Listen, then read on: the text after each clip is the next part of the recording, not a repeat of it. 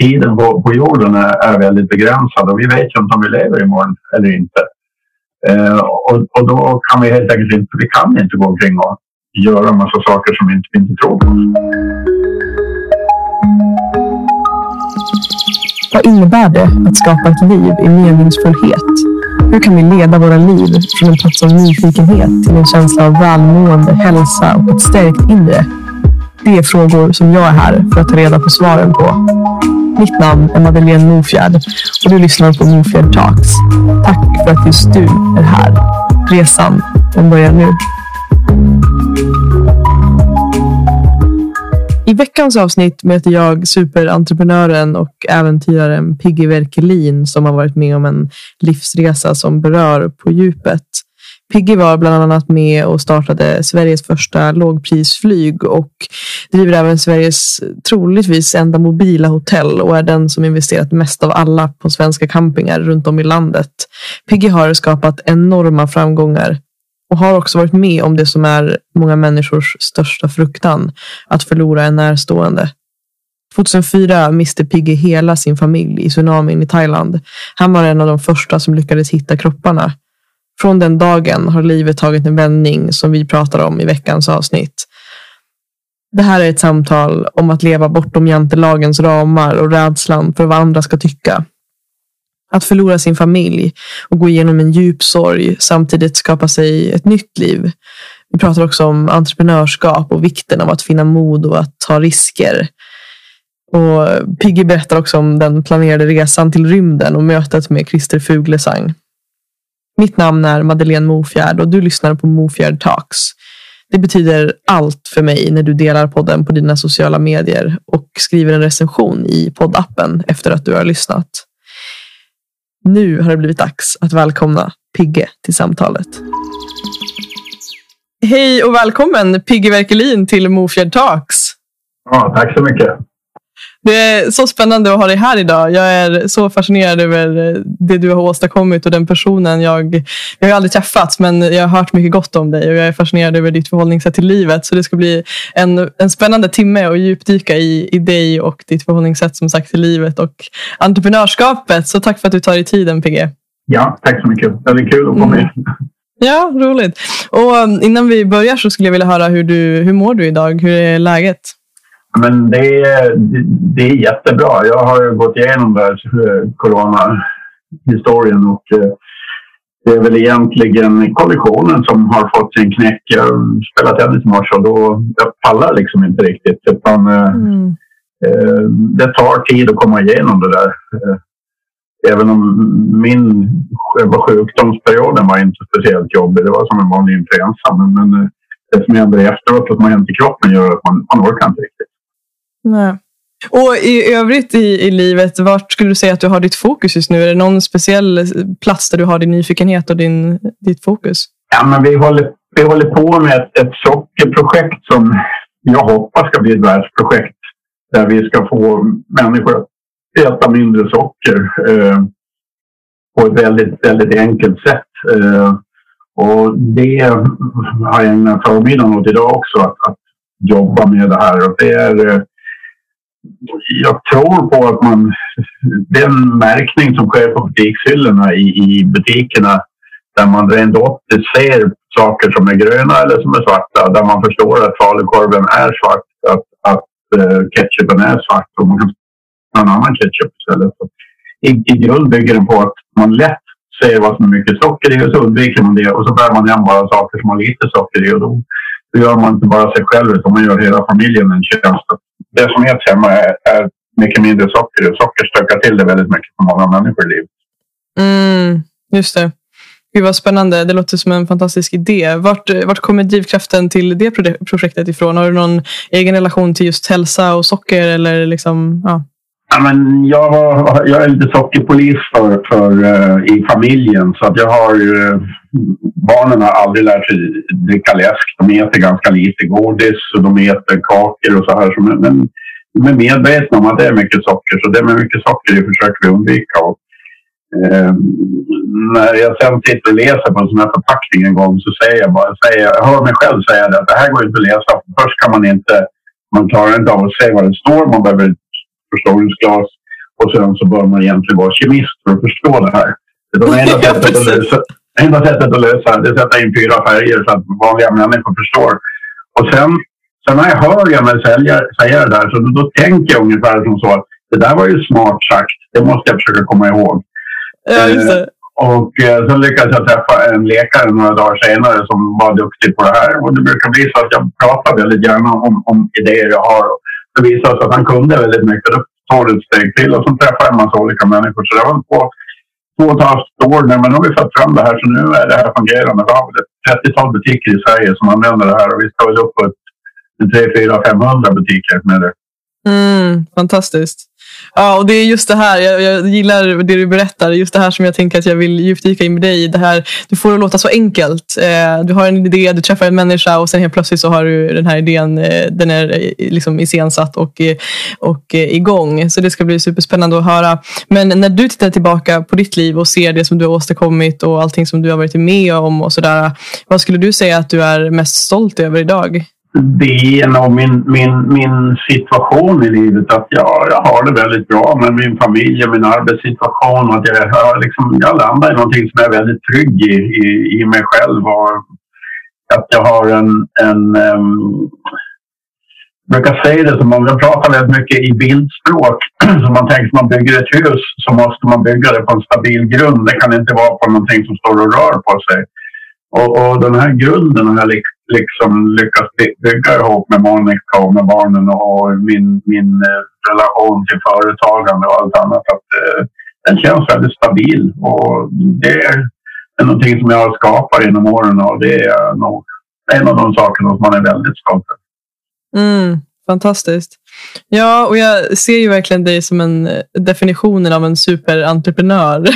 och jag, jag har också hört och läst att din resa började redan när du var 11 år gammal. Hur, eh, hur startade den här entreprenörsresan och vad, vad var det som hände där i början? Jag tror jag har haft en lite driv, alltså, drivkrafter är alltid viktigt i livet och, och, och det här belöningsmodeller och så vidare. Och då tror jag tidigt i mitt liv så har jag omgetts med yin och yang i form av mina föräldrar. Jag har en, en mamma som har trott på allting jag har gjort och, och stått bakom det och en pappa som har sagt att ingenting går liksom. Men samtidigt då har det blivit så jag ska visa gubbjäveln att det funkar och funkar inte kan jag få jag trösta mamma liksom. Och, och, och, så har det varit lite grann att, att eh, det har väl hjälpt en framåt och då är det, det är drivkrafter på något vis. Man vill någonting. Någon gång vill man visa någonting, någon gång vill man ha vill man tjäna pengar på det och någon annan gång så, så, så ska man göra saker rätt eller ställa det till rätta. Liksom. Men riktiga drivkrafter är ju väldigt viktigt. Mm, just det. Men och hur var det? Visst började det när du var 11 år och då började du dela ut bröd? Visst var det så? Nej, det började, det, det började lite tidigare. Jag, jag, jag sålde tidningar började väl som åttaåring och sen sålde jag akvarier och bilbanor och tågbanor och sen bröd började när jag var 17 eller någonting sånt där. Då, hade jag, då fick de, när jag gick på gymnasiet, då fick de prenumerera på, på frallor. Så vi, varje morgon körde vi ut en 800-900 frallor eller någonting sånt där. Och eh, då, det var till och med, nej jag hade till och med körkort då, för jag hade mina syskon, de fick gå upp varannan morgon och springa ut och lämna. Jag körde bilen och de fick springa, men jag gick på gymnasiet då i alla fall. Ja. Just det, så du hade anställda redan då? Liksom. Ja, visst. Ja. ja. Ja, gud vad roligt. Men jag tycker det är spännande just med att höra att det har funnits med dig från så, så tidig ålder. Vad, vad, tänker du kring den frågan? Skulle du säga att, att den drivkraften till att, att leva och skapa och, och andas entreprenörskap, tror du att det är någonting som vi liksom får med oss i vårt DNA eller är det någonting som vi utvecklar genom liksom, sättet vi lever på och så vidare? jag trodde nog ett slag att det var någonting som man hade i DNA, men det tror jag inte längre. Jag tror att det handlar om drivkrafter. Så fort man vill någonting tillräckligt mycket så, så, så eh, utvecklar man den här och hittar eh, entreprenörskap. Det kan ju bli många saker. Ibland blir man tvungen att bli, bli annars kommer man inte att överleva helt enkelt.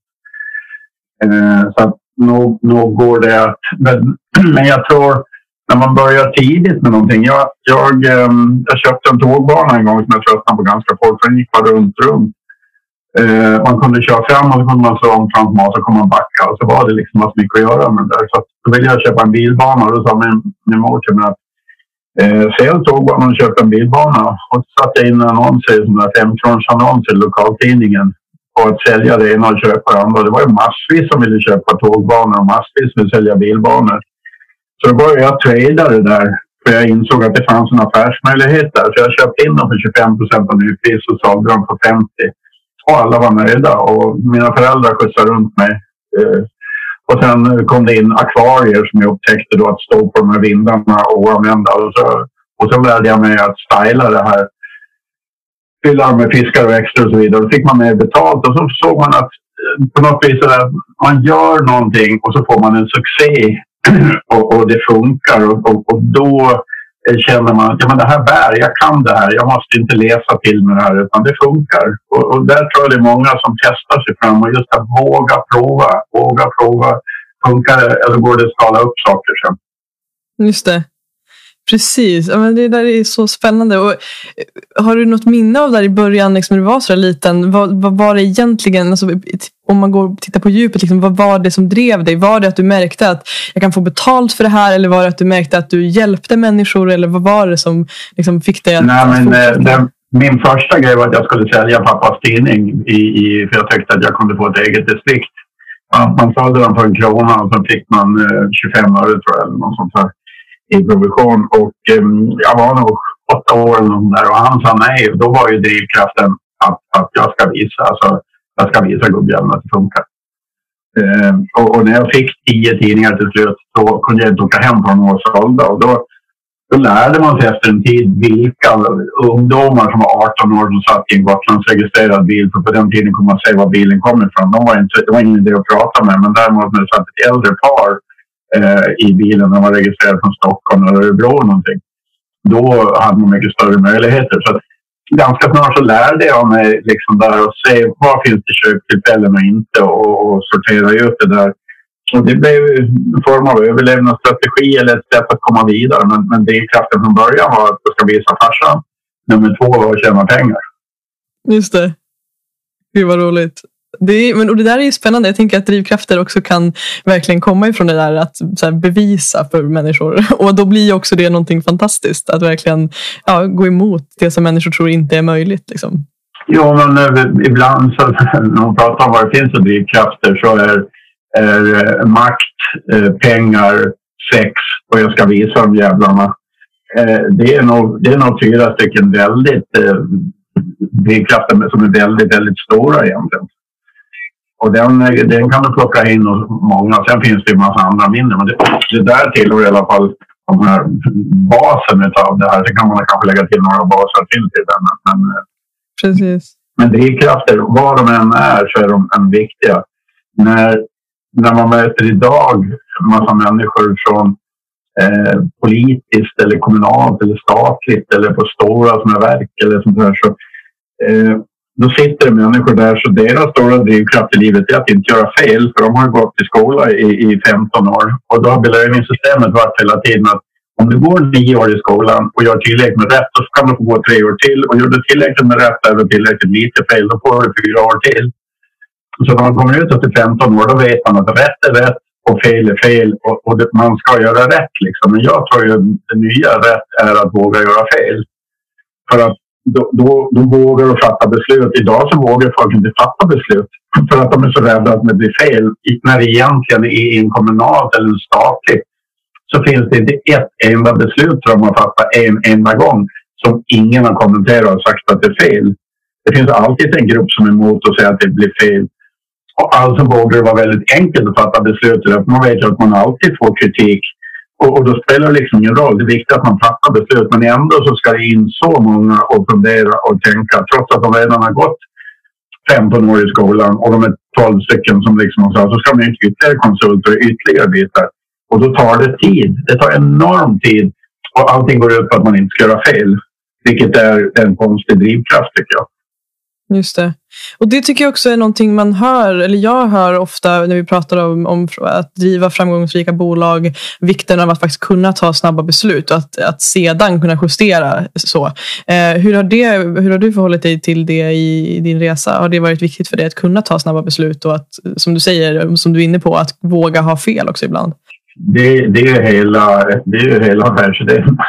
det, alltså, det, det är det som är, det som är eh, hemligheten. För att om jag hade liksom tagit in alla konsulter och tittat på och vi skulle fundera så som man gör på, på, i en kommun eller så vidare så kommer vi aldrig, vi kommer aldrig igång. Utan jag ser, jag ser företagen ungefär som att köra en sån här landgående eh, tankers. En jätte, man, varje gång man ska fatta ett nytt beslut om man ska, om man ska gira till, till, till babord eller styrbord då kan man inte stanna den här för att sen dra igång den igen. Utan det är bara, det är bara att gira några grader. Var det åt fel håll, ja, då får vi gira tillbaka sen efter ett slag. Men vi måste, vi måste upprätthålla farten vi har. Vi måste fullfölja det. För ska du stanna på varje beslut då tar det, liksom, det tar ett dygn för, för en sån här båt att stanna. Och sen innan de får fart på den igen, då har det gått ett dygn till. Liksom. Utan har, har du bara farten uppe hela tiden och så vågar du. För det kan vara lika lätt att svänga till höger som till vänster. Men, men eh, när du stannar upp då blir det tråkigt. Men är man då rädd för att det ska bli fel. Och fel, ja, finns det då 12 rätt då, då kommer de att anse att det finns 12 olika beslut eller det finns 12 olika vägar vi kan välja nu när vi ska gå vidare i det här företaget. Om man är så rädd att det ska bli fel, då ska man utreda vilken av de här 12 som är bäst och kanske är ungefär lika bra fast det är olika sätt att ta sig fram. Mm, precis. I en, fotboll, I en fotbollsmatch kan man inte stanna upp och fundera på om jag ska dribbla till vem. Man dribblar. Ibland går det bra, ibland går det inte. Men så springer man tillbaka och så börjar man om och så har man glömt det så kör man vidare. Och jag tror att det är lite grann Ja, men verkligen. Det är en väldigt fin metafor för det.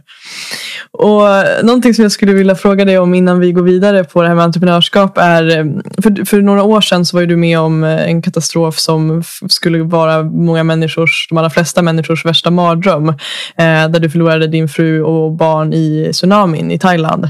Och eh, jag undrar hur du tror att det har påverkat ditt, eh, ditt liksom förhållningssätt till livet och hur du ser på, eh, inte bara entreprenörskapet såklart, men liksom livet i sig. För jag, jag, tolkar att du har en väldigt positiv livssyn och ett, ett väldigt fint förhållningssätt till, till ditt liv och hur du lever. Så, så hur tror du att den händelsen har påverkat dig och vill du dela lite kring ja, hur det har format? Jag tror eh, dels så har jag sorterat bort saker som jag inte orkar med. Eh, vänner, projekt, saker som liksom går bort. Jag är mycket mer krass och rak på. Eh, en del tycker att det är jobbigt, andra tycker att det är väldigt bra. Eh, jag brukar, jag är precis som du, väldigt nyfiken på livet på det mesta. Och jag har en fru som är väldigt jordad. Jag ser en, en bild av henne stående i ett par blyskor på marken, tittande stadigt på marken i ett snöre och där uppe fladdrar en gasballong i form av mig som snurrar i vinden. Men hon, hon är liksom stadig där och när det dyker upp någonting så säger jag ofta att det hänger vi på, det gör vi. Och, och, då, säger hon, då säger hon att men vi, inte imorgon vi kan. Då säger hon vi kanske inte lever över imorgon för att det är lika bra vi kör. Och då brukar hon titta med ögonen och säga men tänk om vi gör det då? Ja, just det. Och, eh, men det finns, en, det finns en hunger, ett sug på att jag vill, jag vill vidare. Jag vill, och det, det kan jag känna igen hos människor som har gått igenom lite tuffa saker. Att de blir lite mer noga med att, att leva, leva livet på riktigt. Det är min känsla. De är roligare att prata med. De är mer nyfikna på något vis. Inte alla, men väldigt många. Nej, just det. Ja, men verkligen, det kan jag känna igen mycket det du säger. Men hur, vad, vad hände i dig under den tiden? Liksom hur, hur hittade du kraften där efteråt att, att gå vidare och hitta till, till det förhållningssättet som du nu beskriver för oss? Jag tänker att det måste ha varit en, en lång process, eller en process i alla fall, att, att hitta den liksom, ja, så här, ljuset i det på något sätt och att gå vidare. Ja, eh, alltså det var, det var ett kort ögonblick när jag, jag hade klarat mig från att drunkna och såg min fru ladda iväg i de här vågorna med, med min son. Och står uppe i ett träd och tycker bara att det är skit. De kommer att dö här. De kommer inte klara det här. Jag skiter Jag ska precis släppa och, och hoppa i vattnet och tänka, jag är fan i det här också. När en norrman skriker till mig någonting om att vi ska kämpa. Och efter det där så var tanken som jag tänkte det var att eh, nej, om de nu går bort då ska jag se till att ha ett väldigt bra liv för deras skull i alla fall. och sen har jag försökt att, att se det på det sättet att ja, det här jag dem och se till att jag har det bra. Eh, de fick inte vara med längre, men, men då ska jag i alla fall se till att ha ett bra liv. Eh, och sen om jag använde dem till det, om de hade tyckt, eller inte, det vet jag inte. Men det var lite grann som jag vet att när jag ville hitta en ny kvinna så sa vi pratade om det någon gång, jag och min förra fru då. Eh, och sa jag, frågade jag det liksom, vad som hände om någon av oss dog och då sa han ja, om någon av oss dör då flyttar jag tillbaka till Göteborg och köper hund, sa hon och skrattade. Uh, men uh, hon hade absolut sagt till mig att jag skulle se till att få ett bra liv om hon dog. Men hon, hon, hon kunde inte se sig själv som att hon, visste, hon visste någonstans att var det någon som gick bort först så var det jag. För jag tog mest risk och jag var den som jobbade för mycket och jag skötte mig liksom inte på olika mm. sätt. Det var helt klart för henne. Men livet blir inte som man har tänkt mm. Nej, verkligen. Och det, det jag tänker också är, för jag har hört dig prata om den här händelsen i en del intervjuer och sådär. Du har också skrivit en bok om, om, om just den här katastrofen och så vidare. Och jag tolkar också in i att du att du var väldigt liksom, snabb på att agera och att konkret hitta sätt att gå vidare. Eh, och där läser jag väl också in någonstans att du hade med dig kanske det här entreprenörs liksom, tänket även i ditt agerande i den här situationen. Är det någonting du liksom har tänkt på själv eller hur tror du att det, det, det sättet du har levt ditt liv på påverkade din liksom, sorgebearbetning och de, ja, den perioden? Jag kunde nog, vid något tillfälle där så kände jag ungefär som så att undra om det här som jag tränat för hela livet, att liksom fightas för olika saker och med klara målbilder och så vidare. Så Alltifrån att hitta familjen, det var ju en entreprenörsresa, till att hitta en fru som ville ha barn med mig. Också en form av entreprenörsresa där det skulle bli rätt ifrån början och då måste man kanske fråga lite djupare än vad många gör normalt sett. Vi hade lite mer bråttom och var det, det fanns ju mer än ett ett fruämne under resans gång också. Så att det, var, det var en ganska intensiv tid där, där um, verkligen hade jag kallat för fruletarperiod. Men, men det var så. Den var väldigt entreprenöriell. Den har, den har sin egen historia. Men eh, absolut så var det det här entreprenörsdelen. Alltifrån att hitta och klara de här grejerna vi gjorde i Thailand där vi liksom skaffade oss eh, människor och vi hade kontakt bra bit upp i, i, den ryska eller i den thailändska regeringen eller i styret där. Vi hade ministrar som jag hade direktnummer till. Utan jag skaffade mig liksom det, de resurser som behövdes för att, för att klara den här resan. Och, och så absolut eh, hade i det här fallet hade jag väldigt mycket nytta av mitt sätt att tänka som entreprenör. Mm, just det. Och det som är, jag tycker är spännande också med det här är hur, hur öppen du också är med att det var liksom en, en fru, fruletarresa eller vad det var nu du nämnde det vid. Och att eh, jag tycker det, det är så uppfriskande med dig också att du är liksom, jag menar att du, du pratar liksom klarspråk. Och det vet jag att du brukar också benämna att du, du är en person som lever utanför boxen och inte liksom, du är inte bästa vän med jantelagen om man säger så. och, eh, och det älskar jag och jag tycker att det är, det, det är också någonting som jag strävar själv efter att, att leva efter. Jag funderar på hur, hur har liksom hur har du handskats med människor som har liksom, antingen dömt eller liksom, sett på dina val som inte rätt kanske utifrån samhällets normer, utifrån jantelagen? Um, och har du några tankar kring hur vi kan liksom, mer och mer eh, tillåta oss själva att leva utanför människors förväntningar och, och, och boxens fyra ramar? Liksom? Men jag tror ju på någonstans det här att om man vill, vill, vill, vill man bli duktig i tennis så får man stå och banka liksom 10 000 timmar tennis. Eller vill man bli duktig i fotboll får man göra det. Så man måste träna på allting. Vill man ha en bra relation, då måste man träna på det. Och vill, man, vill man våga gå utanför boxen eller stå för saker eller testa, ja, då får man testa det. Eh, liksom, det går inte att bara bestämma sig bara, utan då får det bli liksom en form av livsstil där man kanske inte alltid är hundra procent ärlig med allting. För det kan, det kan såra en del människor om man talar om vad man tycker om dem och så vidare. Men, men i stort sett i alla fall. Och jag tyckte nog att i hela min situation så var det så mycket enklare att säga precis som det var än att försöka hitta på något. Så fort man hittar på någonting så eh, kommer någon och säger igen det där en dag och, och då då blir du påkommen med brallorna nere brukar jag säga. Och det, det, det, är inte riktigt min grej det där utan då får det hellre vara så att vi, vi frontar det där från början. Men jag tror att, att eh, ja, för dig och för andra då, att, att vara tydlig i vad man vill och det handlar om allt ifrån affärskap, kompiskap, relationer, eh, jobbsituationer. Att, eh, har man en chef som är jobbig och det inte funkar, det är bättre att tala om det och så får man väl ta den där grejen att det, tar, det inte funkar. Är det en relation som inte riktigt funkar, då får man ställa de kraven. Då får man, då får man liksom ta snytingen att det tar slut. Alla sådana där grejer som man inte... De, de tar bara slut ett halvår senare eller fyra år senare och så ska man dras och vi, Man har liksom egentligen inte tid att gå omkring och ha dåliga relationer eller vantrivas på ett jobb eller umgås med kompisar som inte är någon kompisar utan tiden på, på jorden är, är, väldigt begränsad och vi vet ju inte om vi lever imorgon eller inte.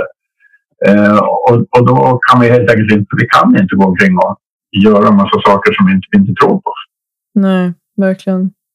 Ja, det blir en så fin påminnelse verkligen och sätter perspektiv på saker och ting där. Och um, Någonting som jag är nyfiken på att höra i, i, din resa också, för du har ju varit med och startat, eh, eller en av flera grejer du har startat, men du har startat Sveriges första låg, lågprisflygbolag, Gotlandsflyg. Och eh, det är någonting som jag tycker är så fascinerande med din resa, att du har kastat dig in i en bransch som du tidigare inte hade någon liksom, erfarenhet ifrån, eh, vilket jag tolkar kräver ett enormt mod. Så vad skulle du säga att du hittar liksom modet i de situationerna när du väljer att kasta dig in i den typen av projekt som du till exempel gjorde med, med Gotlandsflyg när ni startade upp. Eh, vart kommer ditt mod ifrån och hur förhåller du dig till ditt mod? Omge sig med, med massvis av duktiga människor för att det är lätt, det är lätt att få för sig att, att det är olika människor, att just jag gör, men man gör det där i det är ett grupparbete hela tiden. Jag kanske är extremt bra på det. Jag vågar ta första steget och säga att det här kommer att funka, vi kör. Men sen gör man det. vi testade ju fram det här ifrån början och vi var, vi var bara förbannade på att det var för dyrt att flyga till Gotland och sa hur svårt kan det vara?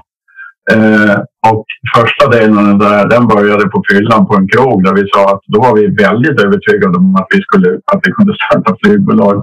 Dagen, efter, dagen efter var vi inte lika övertygade men då hade vi i alla fall satt igång det här. Och eh, tio år senare då hade vi sju linjer i Sverige och vi, vi var liksom ledande inom svensk inrikesflyg. Eh, och då hade vi bestämt ifrån början då att vi skulle ha, vi skulle ha majoriteten kvinnor i styrelsen. Vi skulle, vi skulle inte göra som de andra flygbolagen, vi skulle göra på vårt sätt hela tiden. Eh, och på det sättet så, så, så vågar vi liksom ta ut svängarna hela tiden och det funkar. Och när man tränar på det där att göra på sitt eget sätt och det funkar, då får man självförtroende till det. Eh, så man kanske inte ska börja med att starta ett flygbolag, men genom att när man gör saker, och jag har tidigt gjort saker som var på tvärs emot, men det finns så många branscher som man tar, där man tar man bilbranschen så får de in nya människor i Volvo. Ja, då kommer de ifrån, ifrån eh, Volkswagen. Alltså de är från samma bransch. Eller tar du hotellbranschen, då går man ifrån Scandic till, till Choice eller tvärtom. Och så tycker man man har fått in. Men man måste ha in folk från andra branscher och man måste ha in både yngre och äldre så att det, det blir liksom en blandning och att det blir nytt och fräscht. Annars så blir det ungefär samma gäng som bara fladdrar runt inom samma, inom samma eh, skrå. Liksom. Och det, det, det tror jag inte. Just det. Och du nämnde intentionen om att ha majoriteten kvinnor i styrelsen. Vad, vad låg till grund för det? Jag vet att du också har tankar när det kommer till just kvinnor och män i, i företagandet. Vad, vad var intentionen med det? Alltså jag jobbar ju mest med, med kvinnor men ehm, eh, det handlade mest om att vi tyckte att det var ofta kvinnorna som var de som bestämde, som hade mycket med resans, eh, beslutet av resan. Eh, ofta är det de som, som, som liksom gör den här, som gör resebeslutet. Det var den ena biten och sen följde sig väl lite grann att eh, vi skulle absolut inte vara en sån här gubbig organisation utan vi trodde liksom att det här var liksom ett, ett, ett sätt att driva det på. Och, eh, vi, vi blev ledande med allting det vi gjorde. Det, var, det finns aldrig en sak i någonting utan det var många saker här. Men vi vågade hela tiden tänka nytt. Och, i, vi hade med en kille som var styrman i ett flygbolag och han köpte in sig i bolaget på slutet. Och det var tur att vi tog in honom för att när vi inte visste vi skulle göra då frågade vi alltid honom och han svarade som om han hade satt i ryggmärgen. Att vi sa, ska vi gå till höger här eller ska vi gå till vänster Janne? Och då sa han till höger för så visste han att man alltid gjorde i branschen. Då sa vi bra, då går vi till vänster. Ja. för att vi visste att vi skulle, vi skulle inte i hundra procent, men i väldigt många fall så gjorde vi det. Och det blev det rätta. Att, att, att, egentligen göra fel mot vad, vad de flesta säger. Om vi hade gjort precis som han hade sagt, då hade vi blivit ett vanligt flygbolag. Och då hade vi inte haft en chans. Vi hade inte tillfört någonting nytt. Då hade det bara varit den som har mest pengar som vinner och det hade vi inte en chans i den tävlingen. Utan vi måste liksom vara nya, smarta och framförallt roliga. Och vi, vi jobbade väldigt mycket med humor i det här också. Mm. Spännande. Och jag gillade, du nämnde tidigare, eh, du sa hur svårt kan det vara och det gillar jag. Jag tycker det är också ett devis som vår gemensamma vän Peter Nilsson lever mycket efter och skriver om i sina böcker. Så jag fastnade för det du sa där om, om hur svårt kan det vara. Hur, hur förhåller du dig till, till det i ditt liv? För det känns som att det genomsyrar allt det du gör. Liksom den tanken om hur, hur jävla svårt kan det vara? Liksom. Jo, men det, alltså om man, om man vågar lita på, jag, jag kallar det för magkänsla det finns lite olika grejer, men om man vågar tro på sig själv lite mer och den känslan du har när du tycker någonting så är det, då är det antagligen ganska bra. Ju äldre man blir ju bättre magkänsla har man. Eh, om man. Om man blir bekväm med den där. Eh, och det är ju inte så krångligt men man, det måste det går inte att sälja konserverad gröt riktigt utan det måste finnas någonting som man själv gillar som man själv skulle kunna tänka sig köpa eller som ens föräldrar eller närstående skulle vilja köpa och känna att ja, men det kan jag tro på. Och, och, och, då kan det komma fram en sån här sockermärkning. Eh, alla som vi pratar med de skulle, ha det här, de skulle ha den sockermärkningen i telefoner och det skulle vara elektroniskt och så vidare. Men det, det tar för lång tid. Den optiska grejen när man står och, och skannar av de här hyllmetrarna. Då gör man på 20 sekunder så skannar av alltihop. Så du springa omkring med någonting annat. Det ska ta fem minuter att göra. Alldeles för krångligt. Och då måste man göra det på enklast möjliga sätt. Fyra färger som man optiskt ser i butiken. Så jätteenkelt. Och helt plötsligt så jag pratade med en, forskare som har hållit på med det här i 40 år som säger till mig att ja, det är väl märkligt. Så här har jag försökt att tala om för, för människor det här med socker, hur farligt det är, hur man, vad man ska göra och, och de förstår ingenting. Så kommer du med fyra färger och så fattar alla direkt. Ja. och då kan man ju säga, hur svårt kan det vara? Men hon, hon, hon kunde, alltså det tror jag ibland att det finns många människor som kan för mycket. Alltså det är, en del de säger att man, ska, man kan för lite, men jag tror att det finns många som kan för mycket om ett ämne och då blir det svårt. De, de, kan, inte för, de kan inte förmedla det här. När du, när man ska bli installerad av någon som kan väldigt mycket om datorer och så pratar de förbi. De har bara man klarar inte språket en gång och sen hinner man inte med på tangenterna.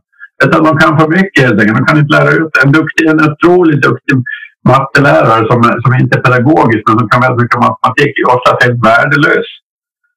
För de kan inte, de kan för mycket. Mm.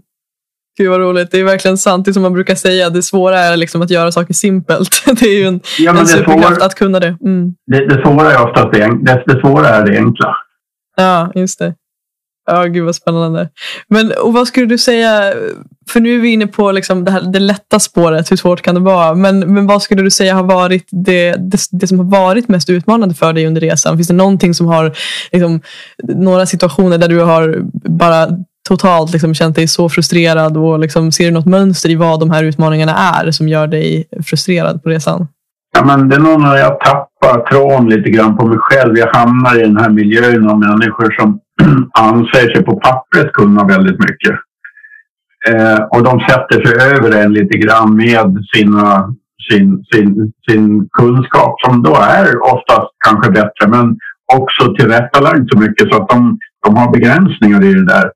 Och, och, och hamnar man med lite för många av de där som är, de, är, de har ju liksom gått igenom samma fabrik så de tycker på samma sätt. Och så kommer man där och inte varit i fabriken utan man ska hitta på det där själv. Så kanske min idé är, eh, mitt sätt att se på det, egentligen mer framgångsrik. Men de är ju fyra, fem stycken som de har liksom, de är redan svarvade enligt en modell och så ska man slåss emot det där. Den blir svår. Och, och, och, den upplever jag rätt mycket i myndighetskontakter. Att eh, ha någon sån där grej. när man, vi skulle bygga någonting. Ja, vi, skulle, vi skulle bygga en, eh, en eh, festsal och så fick vi inga alkoholtillstånd. Man kunde bara få tillfälligt tillstånd tre gånger. Då var vi tvungna att bygga eh, ett kök för att vi skulle få ha alkohol där. Och så vi ska aldrig använda köket. Vi ska inte göra Vi, vi caterar in allting. Att då, då ville de att vi skulle bygga ett kök. Vi skulle kunna få det här. Det skulle kosta 150 000. Så man hör inte hur, hur dumt det här låter för att det ska kunna göra på det viset. Och då säger de, kan du titta på någonting annat? För det här blir, det blir problematiskt. Liksom. Men de är så fast i sina, de är så fast i sina, eh, sina tankebanor och sitt sätt att se på det så att det blir, det blir låsningar. Och det där, jag, jag har jättesvårt för det där liksom, att bara acceptera och säga att ja, är en regel så är det regel. Utan, ja, men jag tänker inte riktigt så. Så byråkrati och regler, det är inga favoriter? Nej, absolut inte. Det är klart att regler måste finnas, men, men en, en, en byråkrat har ju sin... Den, en byråkrat är inte kompatibel riktigt med en, med en riktigt driven entreprenör.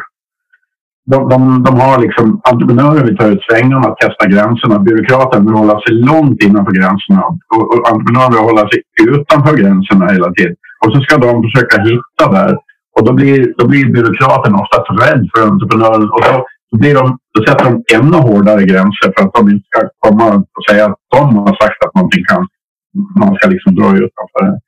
Så att, eh, jag brukar säga att de är inte riktigt kompatibla med varandra. Nej, just det. Det är inte världens bästa match. Liksom. Nej. Och, och, du är ju också känd för att vara en fantastisk problem, problemlösare. Hur, eh, hur tänker du när du möter, stöter på problem och utmaningar? Har du något speciellt förhållningssätt där när det kommer till, till problem? Nej, jag, jag försöker bara säga hur, hur, hur um, den, som, den, som upp, den som har ett problem, vad, hur skulle han bli eller hon bli lycklig av det här? Eller hur ska vi kunna...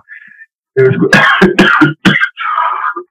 hur skulle vi allihop egentligen som är inblandade här kunna liksom komma till, till, ett, till en nivå där vi skulle kunna acceptera det här i alla fall? Eller kan vi vända på det helt och hållet? Jag brukar försöka se det från olika håll och rent, ibland lägger man ner på golvet och bara tittar från ett andra håll på någonting. Eller, men ofta så när, när man dyker upp de där problemen så löser man dem väldigt sällan vid skrivbordet. Utan går man ut och går eller ut och kör hoj eller man sitter och kör bil eller någonting annat ja, men då kommer de här lösningarna. Men man har liksom, då får man parkera dem ett litet slag och så får man fundera på dem. Eh, tvinga fram dem vid skrivbordet är väldigt sällan som det funkar faktiskt. Mm, ja, just det. Det är spännande. Jag håller verkligen med dig. Det är sällan som det kommer genom aktivt tänkande. Liksom. Det är, man står i duschen eller minst, minst oanade situationer. Liksom. Ja, men visst. Ja, mm. Och jag skulle vilja ta det tillbaka till, till det här med mod. Jag vet att du också har investerat över 600 miljoner kronor i turistbranschen. Och Jag tänker att, eh, återigen, det är min egen tolkning, men att det kräver en, en stor dos av mod att göra den typen av investeringar i, i en, en bransch. Hur, eh, hur har du tänkt när du har gjort eh, den typen av investeringar? Och Skulle du säga själv att det har krävt mod? Eller liksom hur, ja, hur tänker du kring den biten? Jo, det är klart att det, det är mod. Nu låter det där lite grann som jag har gjort de här investeringarna på ett brede och liksom med egna pengar och så är det inte riktigt utan jag har fått andra människor att vara med och investera det här på olika sätt. Eh, men vi har i alla fall drivit det här och när man lyckas med det första projektet då kan man köra projekt två och projekt tre. Så det, när man efteråt säger så här, investerar sig, ja men det var inte riktigt så utan vi investerade först 20 miljoner och så blev det lyckat. Sen investerade vi 60 miljoner och beställde vi in 300 miljoner. Och så, alltså, efter ett antal succéer så, så blir det lättare och lättare att få fler att vara med på det här. Eh, och mycket av det där byggde på att det fanns ett behov. Det fattades ju jag sa i en intervju mm, typ 2000 till Dagens Industri att målsättningen var att bygga 2000 nya bäddar på Gotland. Och då trodde man från besöksnäringen på Gotland som jag fått stå eh, över att man skulle bära ut med en sån här tvångsdräkt. Jag fått total hybris. Men eh, det tog några år, sen hade vi byggt 2000 bäddar eh, runt om på Gotland. Och, och, och då var det här en viktig del. Men jag målade upp någon bild av att det här behövs göras. Och sen satte vi igång och gjorde de här olika investeringarna. och som sagt efter att den ena lyckades så lyckas den andra och så lyckas den tredje. Och då, då får man också något sånt där, ja men när han gör det där så funkar det. Och det var ju inte bara jag utan vi var ju massvis av människor som var inblandade där. Men jag var initiativtagare till det och blev lite grann språkrör för det. Men eh, det man jag brukar säga till ungdomar, många ungdomar att man är sitt eget varumärke så bygger man någonting hela tiden. Och, och, om man, och det där är viktigt att man gör rätt för sig. Och det är alltifrån att göra slut med, med en kille, tjej till att eh, sluta på ett jobb där man avslutar snyggt och fint. Eller i plugget att man, man kan vara lite stökig och busig. Jag var väl inte de bästa i skolan men i, på något vis så, så stod jag i alla fall för även när det blev fel så har jag stått för det och försökt reda ut de grejerna. Just det. Ja, det är en viktig påminnelse. Tänker på det här med, med risker, att det också krävs ett visst tankesätt och ett visst mindset för att våga ta risker. Och att, att där tror jag också att det skon klämmer för många människor. Att det, att det blir en sån enorm press i att våga ta risker. För att vi också hör mycket från, tillbaka till jantelagen, hur viktigt det är med tryggheten och så vidare. Och så där. Eh, och där tänker jag, skulle du säga att händelsen 2004 med katastrofen och tsunamin och så vidare har på något sätt gjort det lättare för dig att ta risker utifrån att liksom det värsta någonstans redan har hänt? Eller kan du se någon koppling där till att du har varit med om en så pass utmanande situation att det gör det enklare? Eller att du förhåller dig till det på ett annat sätt? Jo, det är klart att det, är en, eh, det, det påverkar liksom en, en, en del av det. Men jag har nog alltid varit en ganska riskbenägen människa. Men jag har också jobbat med att försöka riskminimera det på vägen. För att jag tror ju så mycket och så funderar på hur, vad, vad, vad kan bli rätt och vad kan bli fel i det här. Och sen ser jag på mina jämnåriga, de flesta, de blir mindre och mindre riskbenägna ju äldre de blir fast de egentligen har mycket, mycket enklare att riska saker. Och när man är 23 år och igen nästan inte har någonting och riskerar 25 000 kronor, vilket är allting man har i ett projekt, då har man liksom satt 100 procent på det där. I, i, och desto äldre folk blir så, så blir de mindre och mindre riskbenägna, vilket är en ganska tråkig eh, inställning. Och jag tror att eh, bankmänniskor som har sagt att jag skulle jag skulle ta hem lite mer egna pengar och försöka använda Alltså, alltså, jag att det skulle bli lite mer girig. Men jag har aldrig sett, jag hade sett liksom de här resurserna som jag har i bolagen.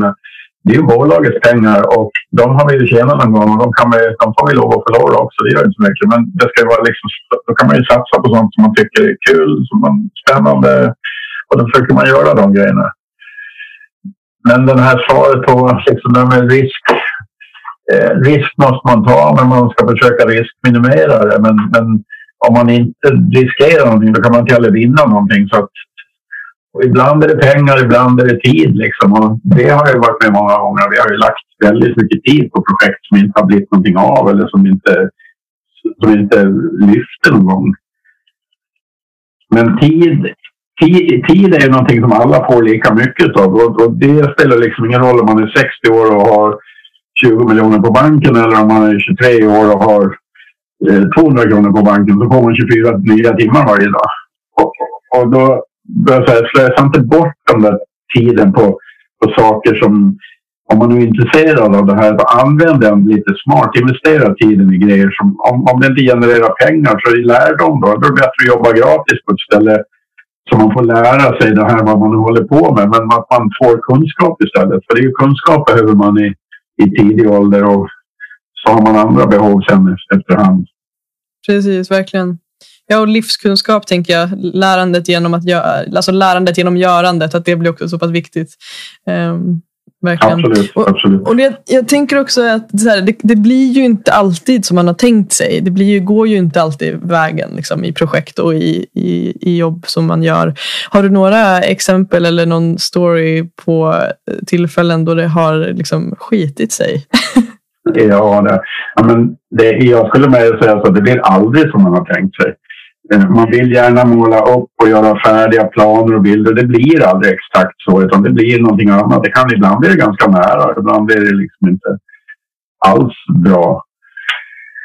Eh, ja, vi har väl haft lite olika projekt som man har tryckt, tyckt att det här skulle... Jag drev ju diskotek under fem år och det var ju, gick ju väldigt bra för jag kunde ingenting och jag omjobbade mig med folk som kunde en massa men då var jag väldigt lyckad. Så två år senare eh, så hamnade jag i den där svängen igen eh, och då med folk som kunde väldigt mycket och då trodde vi liksom att nu ska vi göra som de gör på riktigt. Och då sket det sig precis. Och, och, det, och det gjorde det mest för att den första gången då hade vi gjort efter egen, eget huvud det fanns en själ i alltihop som, som kanske inte så många trodde på, men det blev någonting unikt utav det. Sen försökte vi göra precis som ställena i, i Stockholm eller storstäder, skulle vi bygga liksom på det. Och då var det bara en dålig kopia vi försökte göra som inte var lyckad på något vis. Och vi försökte vi försökte köra olika kvällar till olika målgrupper vilket var helt dödsdömt för att de som gick på den ena de, vill, de, visste, de visste aldrig vad det var på det där stället. Så vi var ju totalt Ja, vad fint att du delar med dig. Jag är nyfiken. Jag tänker att många som lyssnar kanske är liksom i, ja, tror det att många som lyssnar i början av sina resor när det kommer till entreprenörskapet. Och där skulle jag vilja fråga dig om hur du tänker, om du har några tips till människor som är i början. För jag vet att många människor har ju den här viljan av att saker ska gå snabbt, inklusive mig själv. Att jag kan bli liksom galen på att jag inte är tio år framåt redan idag. Liksom. Eh, och jag, liksom, jag, kan vara ganska bra på att så, fånga mig själv i det. Eh, men jag vet att många kan känna igen sig i det. Eh, på att så här, ja, det ska gå snabbt. Har du någon, någon, något tips där, någon tanke att ge oss eh, för att liksom, ja, någonstans balansera verkligheten med drivkraften? Liksom? Det är, jag kan säga det, att det är likadant om man är 59 år och 9 ja. månader. Man vill att det ska gå lika snabbt. ja, men då så. Då är det bara att acceptera. Det, det, bara, det, det, kommer inte gå. Det är, bara, det är bara tiden går snabbare nu än vad det gjorde tidigare. Just det, ja. ja. men jag tror det här att utnyttja tiden liksom, till att lära. Och om man inte kan få betalt för varje grej så är det bättre än att sitta och fladdra på Facebook eller spela något spel. Att försöka hjälpa till i den här miljön som man är sugen på. Och sen jag är helt övertygad om att det är jättebra med skolor och det är jättebra att vi utbildar väldigt många människor. Men, men när alla går i samma fabrik och svarvas på samma sätt så tycker de ungefär samma sätt. Och det blir aldrig en framgångsfaktor att man gör precis som alla andra har gjort. Så alla de här som har gjort stora saker i världen, de har liksom vågat ta ut grejer där andra har sagt att det är fel. Spotify så säger alla det kommer aldrig gå. Det är ingen som tror på att vi ska sluta sälja skivor och man ska liksom bara tanka hem det på det viset. Så, så, så jag tror ju att det nya rätt är fel. Att våga göra fel. I skolan är det rätt. Där, där är rätt eh, att, att göra rätt och, och, det är fel att göra fel. Det är väldigt, väldigt tydligt. Men i det här när man ska testa nya grejer så är det nästan alltid rätt att göra fel. Att göra det som de har sagt var rätt. Att göra någonting annat. Och testa de här nya bitarna. Och det är då det kan bli någonting riktigt. Och, och, och några gånger så blir det fel när man gör så. Då får det bli så. Men om man gör sju eller åtta gånger fel så det nionde blir helt genialiskt bra. Man har testat det här och det blir som en träning. att ja, Man får ta några sådana här nederlag och man har lagt tid och kraft och, och kört och så säger nej men det blev ju inte bra. Men, men det lär, det, man lär sig någonting på det där. Men om man ska göra det precis som man gjort tidigare och försöka starta ännu en jeansbutik eller ännu en livsmedelsaffär eller ännu eh, då, då man, man tillför ingenting nytt. Och så fort du ska, du ska ta ut svängarna så finns det folk som kommer tala om för att du gör fel. Men det behöver man vara rädd för, för att då, då är man, det, det är väl då man är rätt egentligen. Precis. Exakt. Det, det ja. bästa beviset. Liksom. Ja. Verkligen. Och på tal om att ta ut svängarna så har jag hört att du planerar en rymdenresa. Vad har du att säga om det? ja, jag har en, jag har en, eh, en tjej från, en koreansk tjej som är styrelseordförande hos mig. Hon bor i Sundsvall och hon fick för sig att vi skulle gå på hälsa på Yngve i, i, på ishotellet. Eh, så då gjorde vi väl det. Och, och, eh, när vi är på väg hem därifrån så har vi varit uppe i två dagar och det var ganska sena nätter. Så vi var rätt slamsiga när vi satt på, på, på flyget. Och då kommer en kille och säger att han ska sitta längst in där jag hade satt mig. Så här, men du kan sitta där ute. Så, Nej, det går inte. Jag ska, jag ska sova. Jag vill, jag vill sitta på min plats. Så, ja, jag sätter där. Så tänkte jag att han ska inte få sova. Utan jag ska, prata, jag ska liksom prata med honom hela tiden. Jag frågade ut om han sysslar med. Då sålde han eh, bland annat rymdresor. Så att och jag hade precis sålt ett flygbolag och tjänat en bra slant på det. Jag tänkte att någon jävla grej hade jag liksom känt att jag skulle göra som, som någon sån här belöning, intressegrej. Så att då eh, sa jag att jag köpa med en sån där. Då. Och, det, och han blev helt... Han bara skulle, jag skoja med honom. Men eh, vi gjorde affär på flyget och två dagar senare kom han till Gotland och så skrev vi på ett papper. Och sen gick jag på en middag med vår landshövding. Och då var, då var Kronobergs landshövding inbjuden och jag blev sittande jämte henne. Jag kunde inte låta bli att berätta om det här. Då säger hon, men vad, då borde du träffa Christer Fuglesang. Ja, det är klart jag måste säga. Men då kommer till Gotland imorgon. Jaha, men då kommer du och din man och så tar du med Christer och hans fru hem till mig. För jag måste prata med honom. Jag måste förstå hur det här funkar. Så att, eh, och just det där händer mig rätt ofta. Att jag pratar om saker, pratar om projekt. Och då dyker det upp en sån här grej och då direkt hugger man. Så att, man kommer hem. Hon kom hem med sin man och kom med. Christer kom med. Så att fyra dagar efter jag designade det här så, så träffade jag vår ena rymdfarare. Eh, Öglesang som kom hem och vi blev kompisar och han berättade så att jag sa att om ett år ska jag åka upp. Så, men ja, sa han.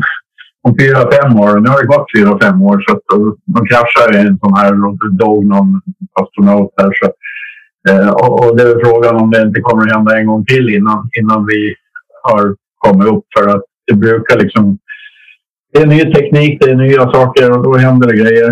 Eh, men eh, jag är intresserad av allt som går fort och det finns två saker. Det här går lika fort som en pistolkula när man skjuter iväg det här. Så.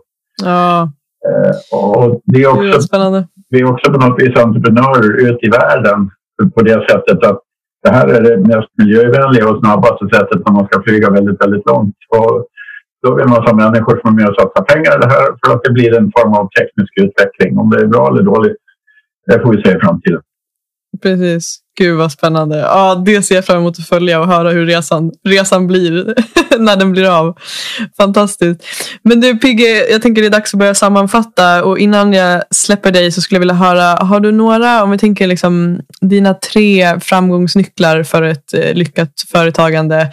Eh, och då tänker jag liksom riktat mot människor som är i början av sin resa. Har du några nycklar att dela med dig av? Förutom allting som du redan har delat såklart. Ja, men jag tror på det du var inne själv på från början. Där. Nyfikenhet, att man är nyfiken hela tiden och undrar vad som finns bakom nästa hörn. Och, och vänder och vrider och frågar när man inte förstår. Eh, att man vågar misslyckas, det vill säga våga testa. Och det gör ingenting om du misslyckas, för det är inget misslyckande utan det, är bara, det, är bara, det tillhör bara de här lärandet som man måste gå igenom. För det är ingen ingen blir fullfjädrad entreprenör eller företagare förrän man har gjort en massa misstag. Och sen så att, att tro på sig själv och det som man håller på med. För det finns så många som liksom försöker hela tiden lägga och säga att det där går inte, det kan man inte, så har man aldrig gjort. Liksom. Men, eh, det är nästan tvärtom. När de säger så, då har de nog hittat på någonting som kan vara bra. Liksom. Att, att, att, att det, det har folk inte tänkt i de banorna utan de har bara sagt att så kan man inte göra, dit kan man inte gå. Men eh, eh, det, brukar, det brukar vara någonting bra när de säger att det inte går för då, då brukar det finnas någonting i det där. Jag gillar det förhållningssättet. Fantastiskt. Och hur, hur, hur kommer man i kontakt med dig Pigge om man vill se mera eller ja, komma i kontakt med dig helt enkelt? Ja, det är väl eh, min, min eh, Facebook-sida eller på, på Messenger. Där är väl det som är enklast att mig på. Mm. Yes. Och så har du även din hemsida, eller hur? Visst heter den Verkelinbolagen? Verkelinbolagen, ja. Mm. ja. Yes. Fantastiskt. Och om du fick nå hela världen i 30 sekunder, Pigge, vad skulle du vilja förmedla till folket? Ja, men det är väl lite grann om det här är inne på det här att, att uh, skolan om vi gör till lärare ut att rätt är alltid rätt. Men det är inte alltid rätt och fel är inte alltid fel. Utan eh, det, det, det, nya rätt är att våga göra fel och att man gör fel ibland för att lära sig att det inte är farligt. Och, och, och för annars kommer vi inte få någon förändring. Om vi alltid gör rätt så fortsätter vi göra som man alltid har gjort. Och, och det vet vi att det blir liksom inte rätt. Men en, en del av skolans värld blir liksom... Den förstör människor och förstör framförallt den här delen våga göra saker. Utan, våga testa, våga göra fel. Det, det skulle jag nog vilja skrika ut i världen. Fantastiskt, gud vad fint. Och det här med skolvärlden, det är ju ett samtal som man skulle kunna prata hur länge som helst om. Men det får vi ta, det får vi ta någon annan gång. Ja. fint. Men du, tusen tack Pigge för att du kom och delade den här timmen med mig och för all ja. din inspiration. Jag är verkligen tagen av, av det du är och det du gör. Så tusen tack. Ja, tack själv. Tack för att du har varit med oss idag. För att du lyssnar och tar in och expanderar dina tankebanor tillsammans med oss. Jag har skapat en Facebookgrupp under namnet Newfield Talks Community. Där min intention är att samlas i ett space för support och vägledning. Varmt välkommen att joina mig genom länken som finns i beskrivningen till det här avsnittet. Jag ser fram emot att träffas i det digitala spacet. Ta hand om dig så hörs vi snart igen.